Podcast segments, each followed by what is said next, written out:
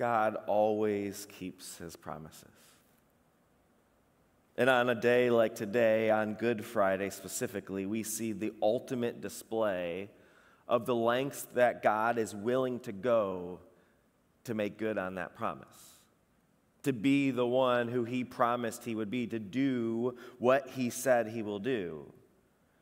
It's actually as early as Genesis that we begin to see God making his promises about how he will undo sin. In Genesis 3, it's God himself who even says already at that point, He will crush your head and you will strike his heel. From the moment that sin began to ripple its way through our world, which in the earliest days of the creation story, what we see is that parallel rebellion, a rebellion in the spiritual world and in the earthly world. We see that playing out in our own world as, the, as often we are drawn to sin and darkness and rebellion. We see it in the early stories of the scriptures, in murders, in death and destruction. And from the very beginning, what God does is He speaks into that in order to make a promise so that when we see the effects of sin, when we see the sin in our own life, when we see the sin in the world around us, Jesus makes a promise, and God, from the very beginning, makes a promise. He says, I, will undo that. This is the same God that we worship on Good Friday as we look to the cross. The cross as the ultimate display of undoing the effects of sin of fighting against sin and death, of fighting against the enemy. The cross is the ultimate display of God keeping his promises. In Hebrews chapter 2, it describes it this way For this reason, he had to be made like his brothers in every way, in order that he might become a merciful and faithful high priest in service of God, that he might make atonement for the sins of the people. In other words, God saw it necessary to be made like us, to become one of us, to enter into humanity in order to sabotage the work of the enemy, to fight back against the darkness of our own sin and the sins of the world, the brokenness in this world, in order to cover over sin. In order to rescue, in order to be a priest who mediates on our behalf, removing the separation between us and God. In 2 Corinthians 5:21, it describes that same act this way by saying, God made him who had no sin to be sin for us, so that in him we might become the righteousness of God. That God, who knew no sin, actually became sin. It's actually on the cross where we see Jesus become the worst sinner of all history. Jesus becomes the worst possible sinner you and I could imagine because the cross is the ultimate display, the ultimate act of love. It's the ultimate keeping of promises. And so, at moments when we contemplate that kind of love, our hearts are moved by the magnitude of the promise. We, we can't help but ask how deep, how wide the depth and love of God when we see the suffering, when we see the hurt, when we see the tears. At other moments, as we reflect and think about this day, we are broken. Broken in heart because of the awareness of our own sin, because, because we know the things we've said, we know the things we've done, we know the things that we've tried to keep hidden. And we know, if we're honest, it's that sin that drove Jesus to the cross that our own guilt and our own shame and our own fear, that out of love, Jesus went to the cross in order to rescue you from your sin. There are moments as we reflect on this sacrifice where we see the authority. We see Jesus with power speaking against sin and against death and against the enemy. And other moments we witness the fragility of Jesus' life. We see Jesus at times scared. We see Jesus abandoned and alone. And it's on that cross that an exchange takes place. An exchange where you and I receive what Jesus deserved. We are called righteous when you and I aren't. We, we look to the cross, and Jesus offers himself as the sacrifice. You and I receive forgiveness. Jesus receives the punishment, the penalty paid. And it's on that cross where Jesus is demonstrating his great love, his love, which is fulfilling the promises that have been made all throughout the Hebrew scriptures. And so today we reflect on that kind of sacrifice. A sacrifice that wasn't forced upon Jesus, but was made freely by Jesus. A sacrifice made out of love, out of commitment. And so I'm going to open up to the book of John. If you want to follow along in your Bibles, we're going to be in John 19, and we're going to begin reading in verse 28 and just reading a couple sections, sections from Jesus as he hangs on the cross. And so I'll begin in verse 28. It says this Later, knowing that all was now completed, and so that the scripture would be fulfilled, Jesus said, I am thirsty. A jar of wine vinegar was there, so they soaked a sponge in it, put the sponge on a stalk of the hyssop plant, and lifted it to Jesus' lips. When he had received the drink, Jesus said, It is finished. And with that, he bowed his head and gave up his spirit. Now, it was the day of preparation, and the next day was to be a special Sabbath because the Jews did not want bodies left on the crosses during the Sabbath. They asked Pilate to have the legs broken and the bodies taken down. The soldiers therefore came and broke the legs of the first man who had been crucified with Jesus, and then those of the other. But when they came to Jesus and found that he was already dead, they did not break his legs. Instead, one of the soldiers pierced Jesus' side with a spear, bringing a sudden flow of blood and water. The man who saw it has given testimony, and his testimony is true. He knows that he tells the truth, and he testifies so that you also may believe. These things happened so that the scripture would be fulfilled. Not one of his bones will be broken. And as another scripture says, they will look on the one they have pierced. Notice what we read here in John as John records for us. John later tells us that all of this is written so that you might believe that Jesus is the Messiah, that he's the anointed one, that he is the king. And so, simple statements that John records here, even a statement like, I am thirsty, which then get p- partnered with a statement that we is easy for us to reflect on, like, it is finished. And both of these John is pointing to something significant about the way God responds to his promises. In verse 36, it clarifies that for us when it says, These things happened so that the scripture would be fulfilled.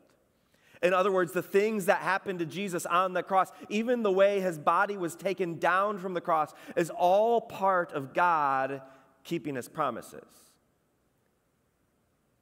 It all is fulfilling the promises, the prophecies that hundreds of years, even before this moment, it described what this moment would be like. When Jesus says, I am thirsty, it's not just about his thirst, it's about God keeping his promises.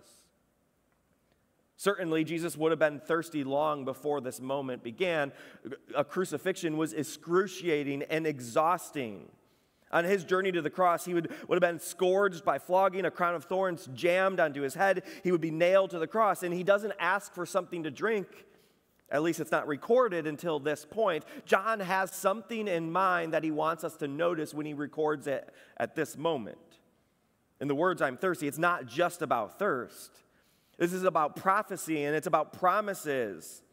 It's a, it's a phrase that would bring to mind the Israelites who'd been waiting and waiting for a Messiah, wandering in the desert.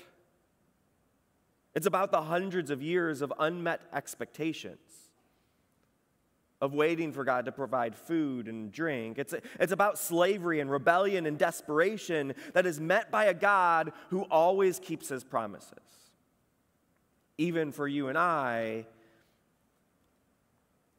it echoes those same truths in those moments where we feel like we are waiting on God to respond, waiting on God to act, waiting on God to show up, to do something. At times, you and I can even cry out, like, God, why haven't you done what I've asked? God, why aren't you meeting my expectations? Why aren't you doing what I know you could do? Jesus, in saying, I am thirsty, and in John highlighting it, he wants us to remember, even in those moments, those moments of waiting, that God keeps his promises.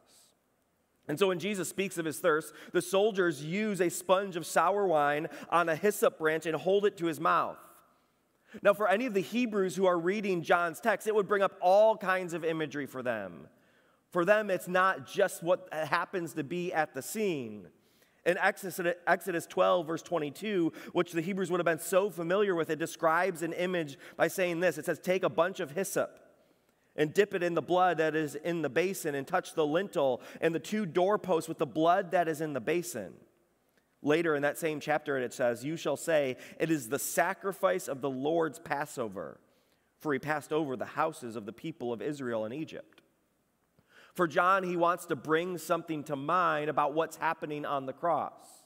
He wants to bring to mind a moment for the Israelites that was about a Passover, about being rescued from slavery, a moment where, where people were reminded that God protected them when they were slaves, when they thought all hope was lost. And so John uses this language to paint a picture of a new kind of Passover. To see in Jesus a new rescue. A rescue not from slavery in Egypt, but a rescue from a different kind of slavery. A slavery to sin and to death, a slavery to the enemy that Jesus has come, and it's a new kind of sacrifice. And unlike the old sacrifice, which would be repeated year after year, this sacrifice would be different. This sacrifice would be better. A sacrifice that Hebrews 10 describes when it says, The law is only a shadow of the good things that are coming. In other words, everything that they had read and memorized, everything that they saw promised in the prophets, it was just a shadow. Just a shadow of what would come. And so then Hebrews 10 continues. It says, For this reason, it can never, by the same sacrifices, repeated endlessly year after year, make perfect those who draw near to worship. And then in verse 7, it says, We have been made holy through the sacrifice of the body of Jesus Christ once and for all. That I am thirsty is an image that Jesus is the one who had been casting that shadow that all of the Hebrew scriptures, all of Genesis and Exodus uh, and Leviticus, all of those laws, all of the prophets, all of, all of those hints throughout the Psalms of David that would have this sense of waiting and expectation that one day a Messiah would come, one day the one they called the Son of David, that he would come. Jesus was that one who cast that shadow. And it's the cross that would be the moment that all of it was pointing to Jesus' death and his coming resurrection. And so, th- this is who we remember today that Jesus is that promised one. And the cross is the display that God keeps his word.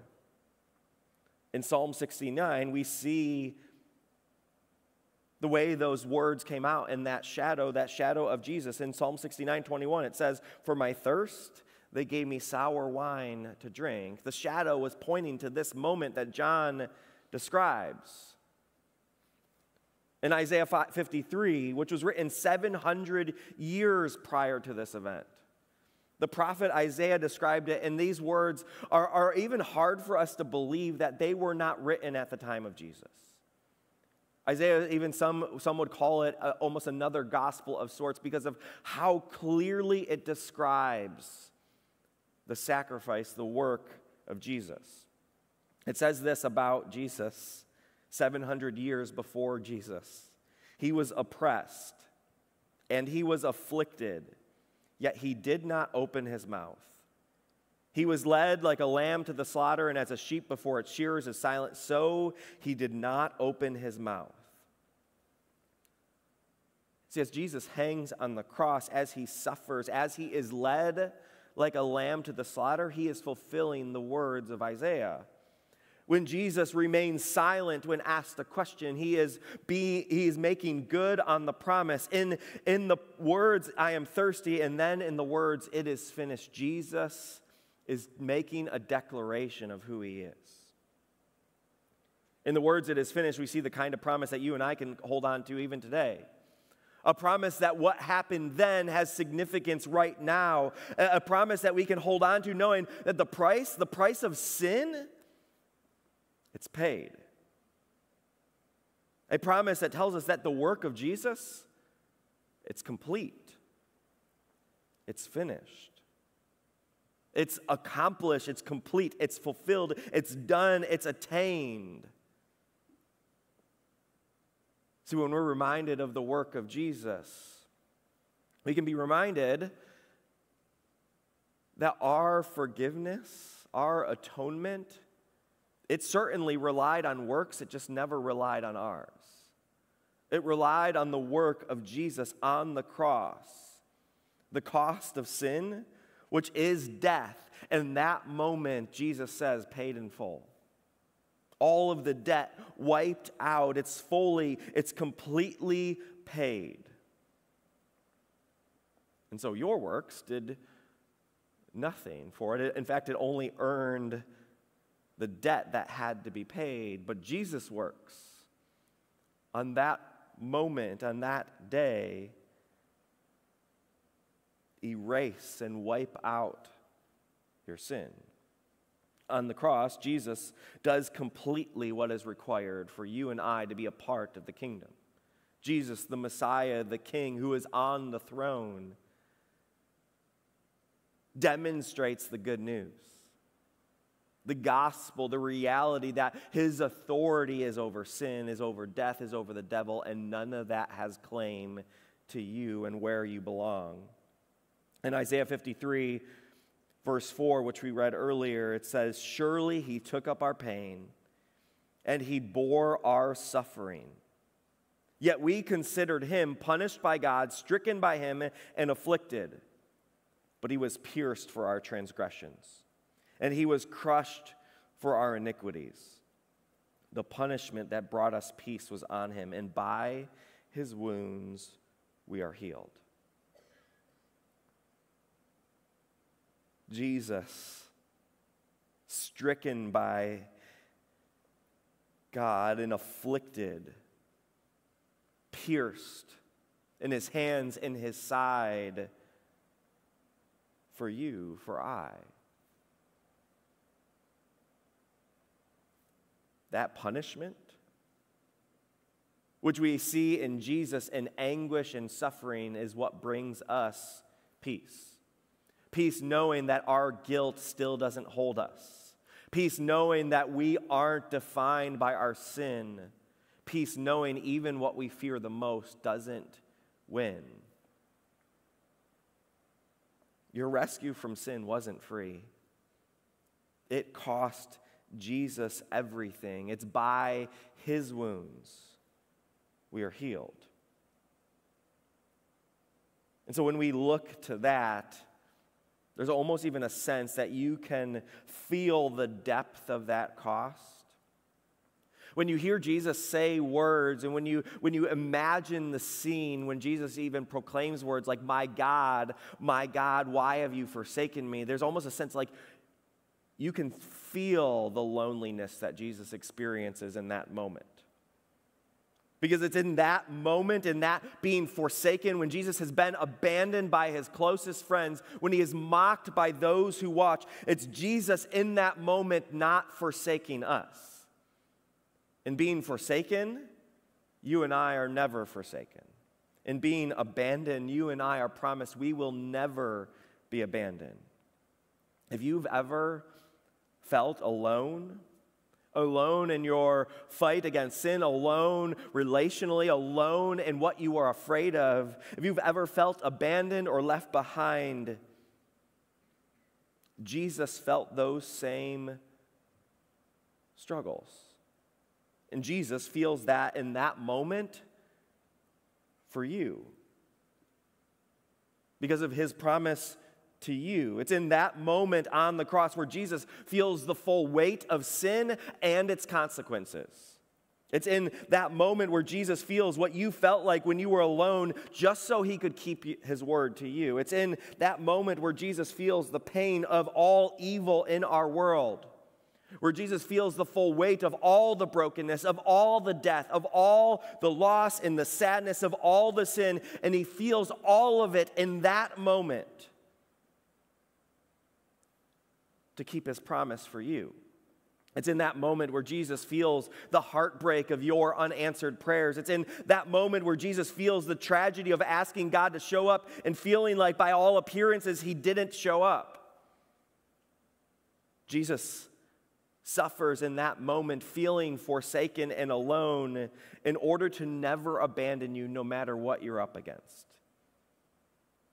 He kept that promise and he continues to make that promise to you. In fact, even in experiencing the full weight of sin and death and abandonment, he's promised he will never leave, he will never forsake you.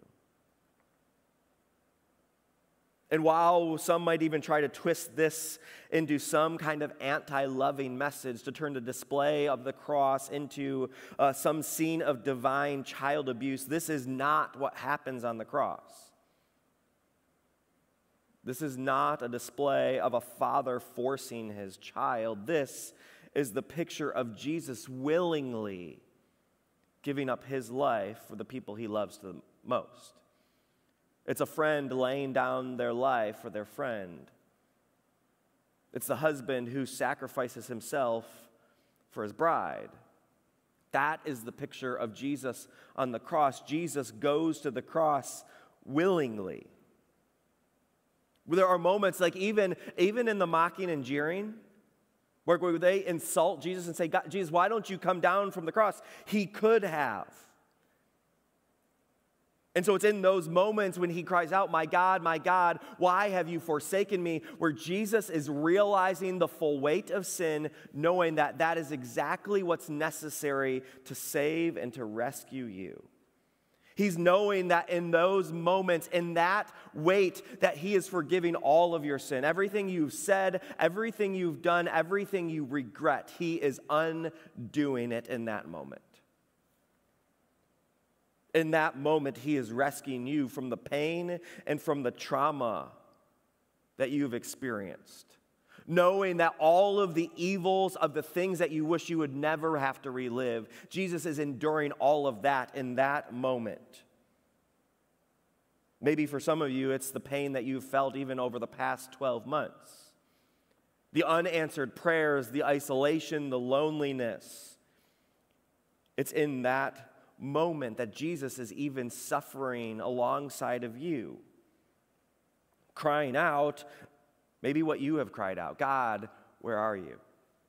God, why am I alone? When Jesus hangs on that cross, he feels the weight of all of sin, feeling all of the effects of sin and the way sin has rippled throughout our world in order to suffer alongside of you, to never leave you alone in your suffering. And so when Jesus cries out in those moments, he is paying the price of sin once and for all time. It's in that moment that Jesus dies for you, not a future version of you that is through whatever you're trying to get through.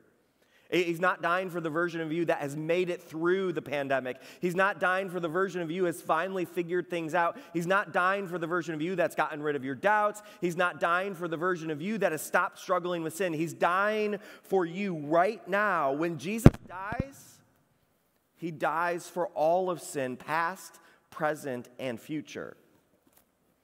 And it's in that moment of darkness that we see God demonstrate the lengths he's willing to go to. In the darkest moments, God refuses to let sin separate you from him. In those most desperate moments, God refuses to let death get the last word.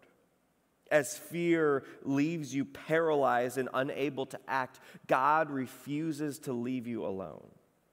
When your guilt makes you relive your sin and your choices over and over again. God refuses to leave you there. It's in that moment that we are reminded that no matter how dark it gets, God won't leave you there. No matter how big the sin is, He won't give up. No matter how many we have hurt, He won't stop forgiving. And no matter how alone we feel, He will never leave us.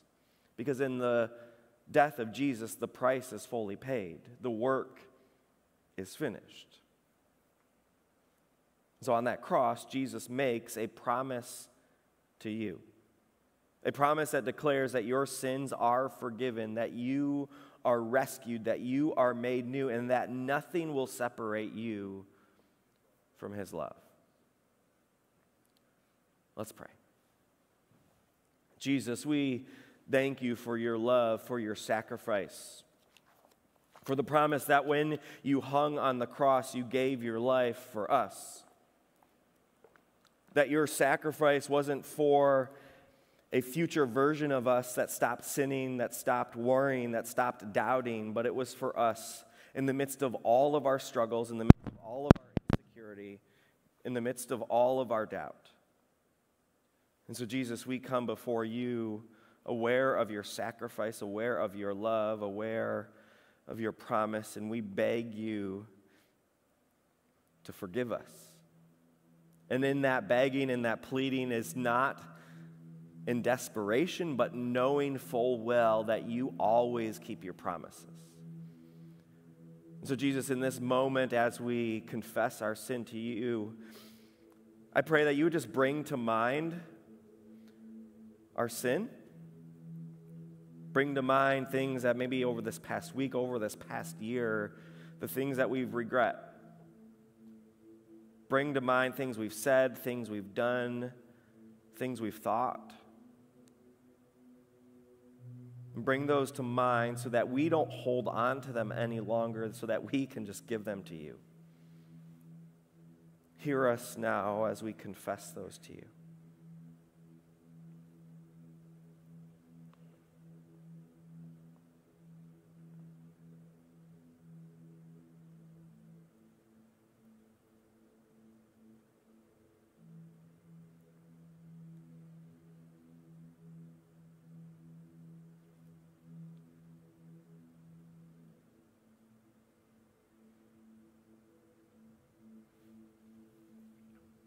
When Jesus spoke the words, It is finished, he meant it. Those sins which you have confessed, those sins that you experience guilt and shame, those sins don't define you. Jesus' promise that it is finished applies to you just as much as it ever has. Your sins are forgiven by the death, by the blood of Jesus, in the name of the Father, and of the Son, and of the Holy Spirit.